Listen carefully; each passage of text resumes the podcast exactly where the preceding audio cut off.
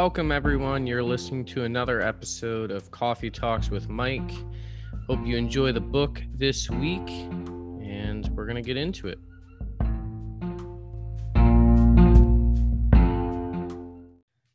Hello, everyone. Welcome back for another episode of Coffee Talks with Mike. And we are continuing on in The Weight of Glory. Um, if you didn't listen to the first episode of The Weight of Glory that I started, uh, go back, check that out, um, because that's going to give you some context for where we're going. But I really just wanted to jump right in and start continuing where we were because I'm telling you, this is some of Lewis at his best and uh, it's cool because as i was rereading through this copy that i have i'm seeing some of the you know anecdotal statements i've made in the margins and how it connects to other things going on so uh, you'll see what i mean in a minute but we left off i'm not going to repeat a bunch of stuff from the last episode but we left off with basically the idea that there are a lot of things in our lives that we desire that we seek after and it's a question of are we seeking things as an end in themselves or do we see the greater thing behind them? So the joy that we get out of something like poetry he uses an example well to embrace the joy of poetry you have to first learn the rules of the alphabet and of grammar and of language before you can really appreciate what's happening with um, poetry. And he uses a few other examples but we'll just leave it at that. And so he continues on and and starts to talk about how this is the true object or true desire that we have. This is the true or real pleasure we seek in everything that we do. And this is oh, so good. It's so good. All right here we go. He says um, as i start to talk about this desire for our own far off country um, I feel a certain shyness. Um, I almost feel like I'm committing an indecency. I'm trying to rip open the inconsolable secret in each of you, the secret which hurts so much that you take your revenge on it by calling it names like nostalgia and romanticism and adolescence. So, pause there. What he's saying is he's trying to point to this secret thing that we all feel an inkling in us exists, right? The thing that we're pursuing, the thing that we hope will give us real satisfaction and fulfillment. And yet, because we've never experienced it, sometimes I love this language, we take our revenge on it because we haven't had it. So it, it's something we just start to try and brush off by calling it nostalgia right? Or, oh, it's just a nostalgic feeling. Or, oh, you're just such a hopeless romantic. Or, oh, what a silly adolescent idea. It's the way that we try to explain away this feeling, this urge, this thing crying out in us for something more. he says, the secret also, which pierces with such sweetness that when in very intimate conversations, the mention of it becomes imminent, we all become awkward and laugh at ourselves it's a secret we cannot hide and yet cannot tell, though we desire to do both. We can't tell it because it's a desire for something that's never actually appeared in our experience. We cannot hide it because our experience is constantly suggesting it. And we betray ourselves like lovers at the mention of a name. So, again, pause. What he's saying is this is something that when it comes up and the feelings bubble up inside us and we try to put words to it we we become awkward because it's something we are trying to hide and trying to tell hide it because we don't really know how to describe it and yet there's something in us that we're constantly experiencing that suggests there's more to life than what we see and what Lewis is pointing at, this is um, there's a great book uh, called uh, "The Taste for the Other," I believe. Uh, I'll double check and let you know in the next episode, but it's really dense. Uh, I probably wouldn't really recommend it to you unless you catch the Lewis itch, like I clearly have had for years. But um, my professor from undergrad recommended it to me because he was a Lewis nerd.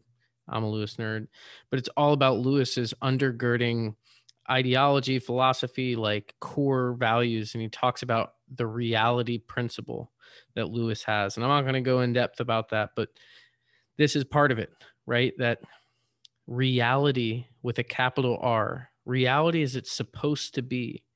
You could parallel that with the kingdom of God, the way that God intends the world to be, thy will be done. It's something that all of us feel in us. The joys that we experience in life are pointing us towards what reality is supposed to be. Everything in us is suggesting that this is a real thing, and yet we've never fully embraced or experienced it. We get glimpses. And I think I've talked about this already, but Paul uses this language, right? We see now in a mirror dimly, but on that day, aka the day that that God embraces creation or all things are drawn together in Christ, we will see clearly. Right. So all of this is wrapped up in what Lewis is doing here. Um, and so he goes on uh, building on this idea of us being shy about talking about it because we've never experienced it. And yet we feel ourselves longing for this thing. Right. And he says, if Wordsworth had gone back to all those moments in the past, he would not have found the thing itself, but only a reminder of it. What he remembered would turn out to be itself a remembering. The books or the music in which we thought the beauty we chased was located will betray us if we trust them. The beauty was not in them, it only came through them. And what came through them was longing these things, the beauty, the memory of our own past, are good images of what we desire. But if they're mistaken for the thing itself, they turn into dumb idols, breaking the hearts of their worshippers. For they are not the thing itself. They're only the scent of a flower we have not found, the echo of a tune we have not yet heard, news from a country we've never visited I love this. I, I love all of this. This is Lewis telling us about how all of the things that you're experiencing are pointing us to something beyond themselves. So that's the problem in our lives, right? Is when we try to get back to something we once had. Oh, you know, if we could just get back to the feeling we had the day we got married, if we could just rekindle that magic there. It's like, no, like that was magic in love that was pointing you to the capacity for love you both have. But that moment itself wasn't the thing, right? The feeling you have when you remember with fondness, like a childhood memory, or the book that you loved, or the show, or the song, like something happened there. But again, you you could reproduce all of the same factors, the same group of friends going to the concert, the same band, the same chilly night, whatever it is, and it won't necessarily give you the same thing because it was never in that thing itself. It was pointing us to something else entirely. Uh, this is why theology talks about the difference between general revelation and special revelation, which, uh, again, uh, I'm losing track of what I've ever talked about on these podcast episodes. But revelation is a word that we uh, mistake for a lot of reasons. But long story short, for here, we'll just say that revelation is God revealing God's self to us.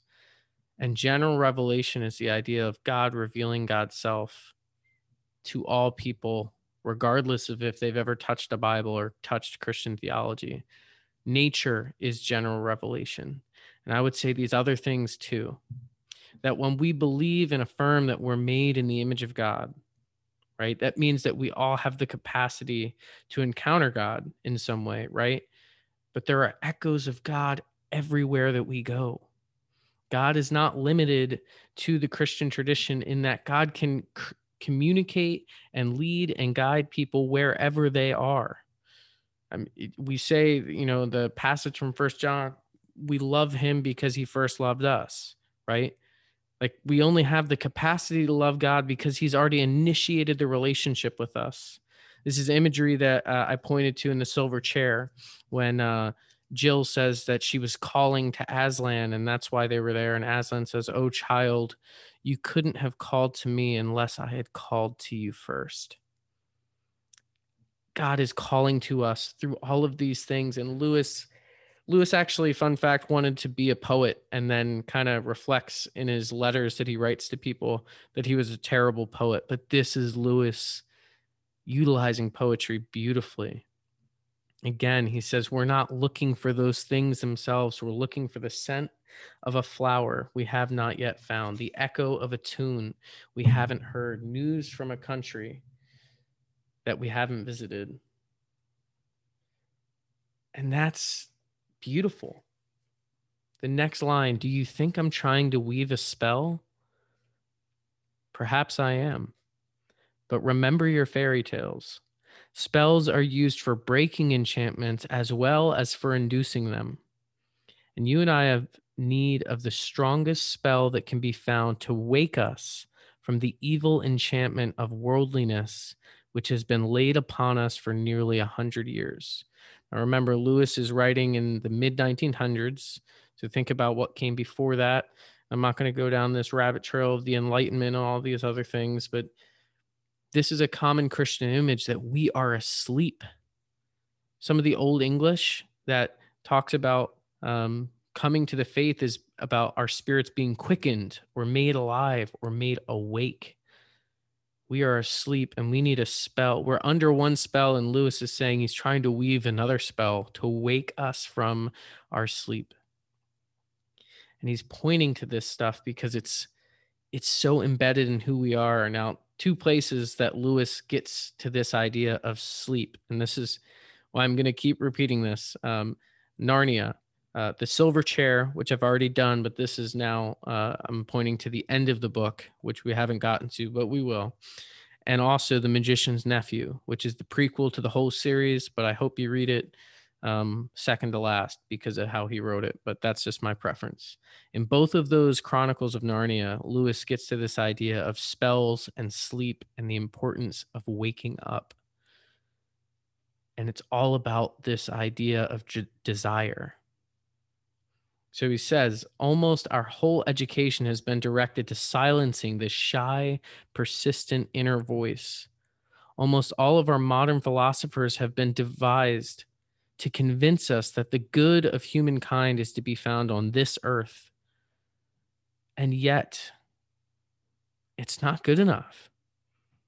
It's not good enough when these people, this is Lewis again, want to convince you that earth is your home, notice how they set about it. They begin by trying to persuade you that the earth can be made into heaven, giving you the sop story to sense, um, g- giving a sop to your sense of exile on earth as it is. And then they begin to try and convince you how good things are already, and we just need to make them a little bit better. And he's pointing us, or they are trying to point us the idea that we actually have the capacity to be happy on our own. But again, this is completely antithetical to what Lewis believes and what I believe is undergirding everything, which is the Spirit of God. And he says, do, the, do what they will then. We remain conscious of a desire which no natural happiness will satisfy. But is there any reason to suppose that reality offers any satisf- satisfaction to it? A man's physical hunger does not prove that a man will get any bread. He may die of starvation on a raft in the middle of the Atlantic.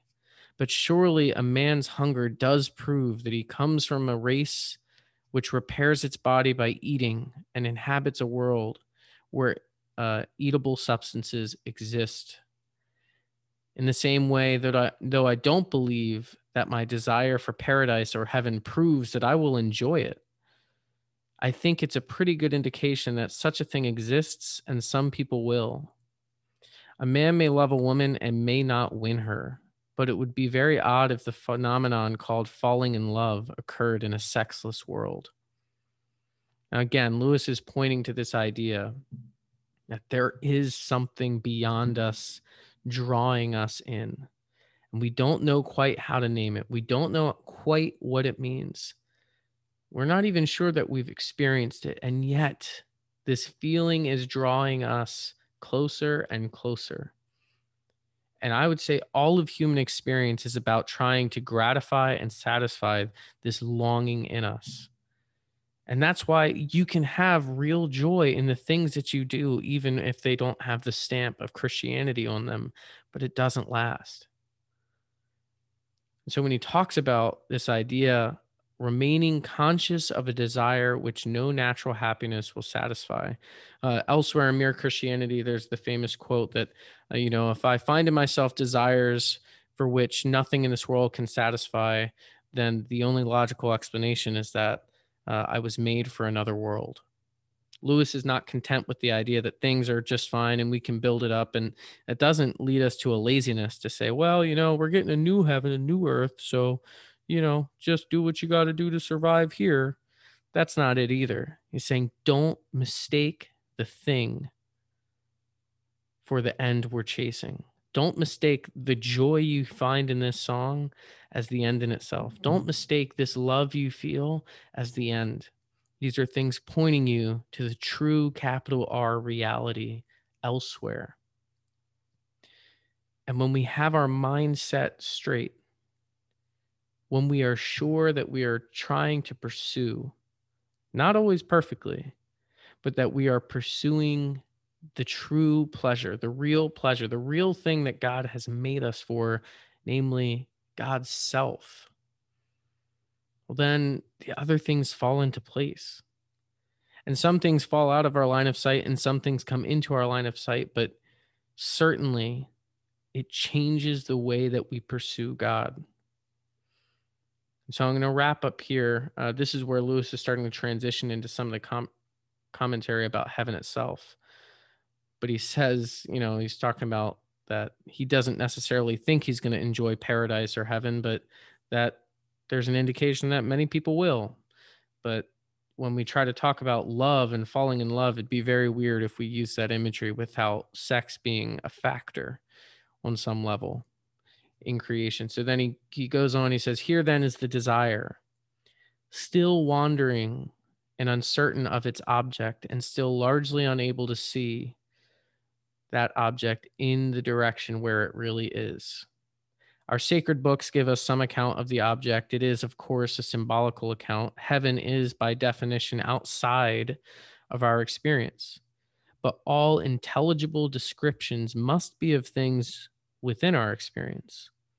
The scriptural picture of heaven is therefore just as symbolical as the picture which our desire, unaided, invents for itself heaven is not really full of jewelry anymore uh, than it is really the beauty of nature or a fine piece of music. The difference is that the scriptural imagery has authority. It comes to us from writers who are closer to God than we. The natural appear of this authoritative imagery is, to me, at first, very small. At first sight, these images of heaven in scripture are chilling rather than awakening my desire. Um, and so he goes on a little bit to explain some of the problems he has with this imagery of heaven, right? That's what he's saying. Like, so to summarize, just in case, he's saying that if we believe in heaven, we're literally saying we believe in something outside of our experience, something beyond us that one day we might get to. But obviously, we can only use words to describe it that make sense to us. That's how language works. But if it's something completely outside of our experience, then we can't really explain it. This is exactly what happens with theological doctrines about God. We try to define things about God, and yet every time we do, we stumble upon a paradox. Um, this is a, well, yeah, a book I'm working on is just all about the paradox of our faith, which is not an original idea, but every time you have one doctrine about God in stone, which is a dangerous place to put some of these doctrines, you also have to write about this other doctrine that is almost counterintuitive to the one you just talked about. Um, and there are a number of examples of how that works, but Lewis is pointing that here. Same thing with heaven. Something outside of our experience is going to have to use symbols to help us get an idea of what's happening. But does the symbol make it any less true? this is a deeply theological question. We can use something like the sacraments to unpack this. The body and blood of Christ, whether they literally are the bread and wine or they're represented by the bread and wine, does it take away the power of what's happening in a sacrament just because it's a symbol? Is a symbol merely something that represents something or something more happening there? That's a long, long conversation. Um, I, I, literally spent like half a class, like semester, uh, debating this uh, in our sacraments class. But that that's really a fundamental idea. Sim, um, uh, excuse me, symbols are all around us all the time. There are symbols important to you in your own life that hold power, even though they're not the thing themselves. There's a reason why having a picture of someone on your phone, or if you're old school, a printed out picture in your wallet, you know that's not the person, but the picture itself. It's more than just a picture. It, it's a memory. It's it's all kinds of things wrapped up in this simple thing. Now, of course, you can't mistake the picture of your closest friends or your family or your loved one as them themselves. And yet, the picture, this object, this symbol carries with it so much power and meaning and memory and excitement and longing. And so that's kind of what Lewis is pointing to with this language about symbolatry. And uh, is that the word? I'm a, it's a little late, I'm a little tired, but uh, about symbols and heaven. And so he says that he's not really interested in the heaven described in scripture. He says, if our religion is something objective, then we must never avert our eyes from those elements in which seemingly puzzling or repellent things occur. For it will be precisely the puzzling or the repellent which conceals what we do not yet know and need to know the things that seem the most strange, the things outside of our scope right now, are the things that are actually where our desires lie. They're almost the key to the mystery in some way. But I think, again, just to make sure these episodes don't go too long, I'll, I'll wrap up here, which I've already said. The big idea from building on uh, the first part of this uh, weight of glory is this idea that the things in our lives are pointing us towards something else. And it doesn't do a disservice to the things, it actually enhances them. And as hard as we try to explain it, we can't.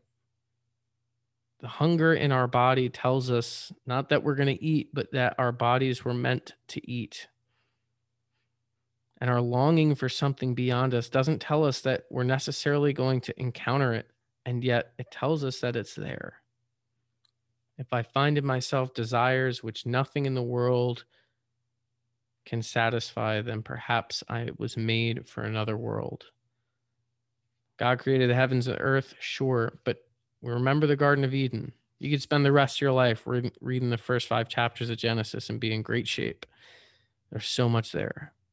But the garden was on earth. The garden was the picture of what it meant to be in community with God, to walk in the garden with God. And all of human history since then is about getting back into that place. Not physiologically back into the Garden of Eden, but back into the setting where we can truly be reflecting the image of God. Getting back to the presence of God, recognizing that it's not about being in a temple in the Middle East. It's not about being in the Holy of Holies. It's not about Sunday or Sabbath, whichever day you celebrate it on. It's about being in the presence of God here and now, wherever you are. But that brings with it a lot of things. And that's what Jesus clarifies. He says, the presence of God or the kingdom of God, the hmm. place in which we are in God's presence, there are some rules about how this works. And the first rule that you should know is that everything is flipped on its head. Read the Sermon on the Mount, the first major exposition of Jesus. That tells you everything you need to know about how the kingdom of God works. Blessed are the poor in spirit, blessed are the widows, Blessed are the least of these. Blessed are those that hunger and thirst after righteousness. What is righteousness? The list goes on. This is the desire we were made for. And so, again, I challenge you all this week to think about where you are finding that desire in your own life because God wants to meet us where we are and use us where we are. And that's not a cop out to say anything goes. It it's expansive.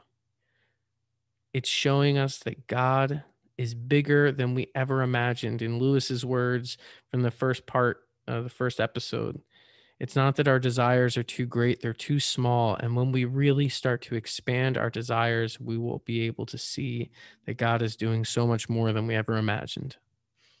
So that's where I'll leave you with um, what I'll leave you with today.